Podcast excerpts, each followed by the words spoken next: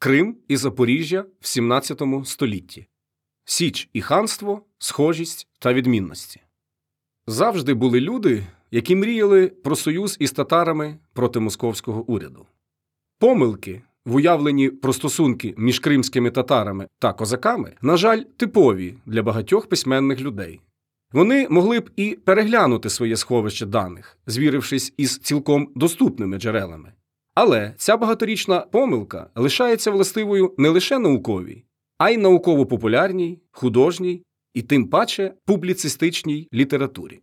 Цілком звичайним явищем став образ українського чи донського козака, безоглядного сторожа, котрий вартує московські кордони від мусульманської агресії. Це стосується і цілком нових, абсолютно неуцьких з погляду історії, усних та друкованих виступів, які пропагують цінність так званого нового козацтва для Росії. Складнющу проблему багатопланових і аж ніяк не однозначних стосунків татар Криму з сусідніми козаками, як українськими Гетьманщина, Запорізька Січ, Правобережжя України, так і російськими Дон Кубань можна вирішити лише внаслідок такого історичного підходу до неї, в якому не буде місця суб'єктивним висновкам, притаманним відповідній літературі. Лише безсторонній аналіз діалектики цих стосунків, їхньої безперечно якісної еволюції в 16-17 століттях і згодом може спрямувати нас до мети, яку собі взяли. Козаки, передусім запорозькі, колись заселили занедбані здавна гулящі землі північного Причорномор'я, на які не заявляли права ні московські князі, ні кримські хани. Водночас вони нерідко мали підтримку Польщі й Москви, бо ж самим лише своїм перебуванням, осіданням на цій території вони стали за перешкоду нападам кочовиків на Польщу, а заодно й на московську державу. І пізніше обидві ці держави а час від часу ще й Литва, по змозі підтримували козацтво, зокрема, і формований військовий устрій цього незвичайного державного утвору. Так, львівський канонік Юзефович прямо свідчив, що жорсткі санкції проти Січі згубно діяли на Польщу. Втім, він зазирав і глибше. На його думку, набіги кримських татар інколи вкупі з січовиками на поляків ставалися через прямі спроби Речі Посполитої ліквідувати вільність війська козацького. Запорізька Січ поволі самоорганізувалася як Козацька Республіка. Вона ділилася на курені, на чолі яких були виборні отамани, котрі підкорялися головному кошовому отаманові. Втім, її вищим політичним і судовим органом був не отаман, а Січова Рада, яка могла усунути кошового та визначити нового ватажка, котрий ліпше задовольняв несталі інтереси козацького загалу, зокрема і політичні. Що ж до політики, то з часом Запорозька Січ почала відігравати роль буферної держави, в чому вона почасти нагадувала Крим. Серед іншого, відмінність була в тому, що республіка вибрала цю роль цілком з доброї волі, хоча й навряд чи глибоко розваживши, тоді як Крим далеко не завжди міг абсолютно вільно обирати свою політику. Коли зовнішній світ не визнавав Січ як державу, то й всередині вона не розробила принципів високої, істинно державної політики, не лише свідомо буферної, що зазвичай дає буферові чималі прибутки з обох прилеглих боків, а й будь-якої спрямованої на активну оборону від чужаків, а часом і від ворожих до нього сусідів Польщі, Росії чи Литви. Хоча, звичайно, державою вона була. Просто її політика полягала в цілковитій свободі від диктату твердих політичних принципів і сталих напрямків, цебто диктувалася лише миттєвими перевагами, а не конструктивністю, котра працювала б на довшу мету. Ця, з дозволу сказати, політика окреслювала і стосунки Запорозької Січі з Кримом. Обидві частини країни козаків і Запоріжжя, і меншою мірою Гетьманщина, лівобережна Україна з Києвом, деколи в спеціальній літературі звали військовою республікою, ба навіть військово-релігійним орденом.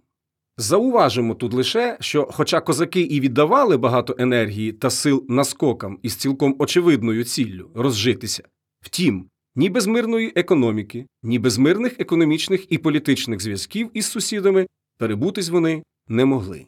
Тому визначити якусь головну лінію зовнішньої політики Запоріжжя дуже складно. Втім, можливо. В цілому вона схилялася, по-перше, до захисту політичної, економічної та релігійної свободи, до того ж, не тільки козаків, а й усього українського населення. По-друге, козаки, знаходячись в оточенні сильних держав, інколи прагнули по змозі зрівноважувати політичний вплив та військову міць сусідів. Як засіб для цього обрали військові спілки, що, вступаючи в них козаки з огляду на свої бойові сили та геополітичне положення Січі, інколи могли заводити потрібні їм корективи до положення, що складалося. І в цьому устрої міждержавних зв'язків, які постійно і швидко змінювалися, Крим щодо Січі відігравав вельми важливу роль природної противаги надто вже могутнім братським християнським державам. Далі козаки не могли не усвідомлювати, що ці сусіди могли б уже давно ліквідувати Січ та анексувати її землі. Втім, толерували Запоріжжя лише через кримсько-татарську загрозу. Інакше кажучи, запорукою всього існування Січі та незалежної України були, як би парадоксально це не звучало, кримські татари, саме лише їх існування у сусідстві з козацькими землями. І козаки це розуміли, бувши доволі розвиненою громадою, маючи, хоч і своєрідний, але власний зовнішньополітичний погляд. І ця риса робила їх більш схожими на кримських татар, ніж на одновірних великоросів. Отож, держачи в пам'яті лише подані фактори, історик може дати правильний осуд вельми строкатим і суперечливим акціям політиків Січі щодо Криму, Москви та Польщі. Очевидно, почати слід із того, що крім політичної сфери, козацько-кримські зв'язки були неминучі ще й в економічній царині. Запорожці не знаходили собі нагоди чи бажання, аби цілком посвятитися власному господарству. На те були цілком об'єктивні і усім зрозумілі причини. Надзвичайно живущі й динамічні на вдачу, козаки, коли не оборонялися, то вже точно нападали самі. Становище подано грубувато лише для стислості. Насправді все було складніше, але змісту це не міняє. Економічно Гетьманщина була в дещо впорядкованішому становищі, але й там, через військові конфлікти, часто не було змоги орати, сіяти і збирати. Тому зерно та інші припаси випадало купувати, а гроші в козаки велися за кордоном, передусім у Москві та Польщі. Сіль їм за безцінь постачали кримські татари, і то в об'ємах достатніх ще й для реекспорту до тої ж Росії чи Польщі. Козаки тут були монополістами, спадкоємцями давнього транзиту із варягів у греки. Хіба що його початковий та кінцевий пункти змінилися. Мали вони й інші економічні зв'язки з Кримським ханством. Здавна, за мирних часів, козаки користалися з добросусідського дозволу ханів ловити рибу в чорноморських лиманах, ба навіть у прибережних водах Азовського моря. Автори 17 століття зазначали, що біля гирл річок, які впадали в Дніпро, цебто Рогачик, Білозірка і Кінські води, стояли запорізькі рибальські слободи, чекоші з хишками і повітками, їх називали полянками, що їх закладали, домовившись із Бахчисарайським двором. Натомість козаки давали кримським татарам право кочівлі і випасання на українських землях. Нарешті годі забути про дивовижну етнопсихологічну близькість, малонеспорідненість сусідніх народів. Адже, попри всі відмінності в господарській, виробничій активності, вони геть не випадково, трохи не півтора століття займалися фактично одним і тим же, відганяли худобу, здобували полонених, більш-менш суворо розправлялися із непримиренним супротивником і спустошували його житла. І життям, і військовим ділом вони дуже були схожі між собою, рівні хоробрістю і невтомністю, рівні спрагою війни.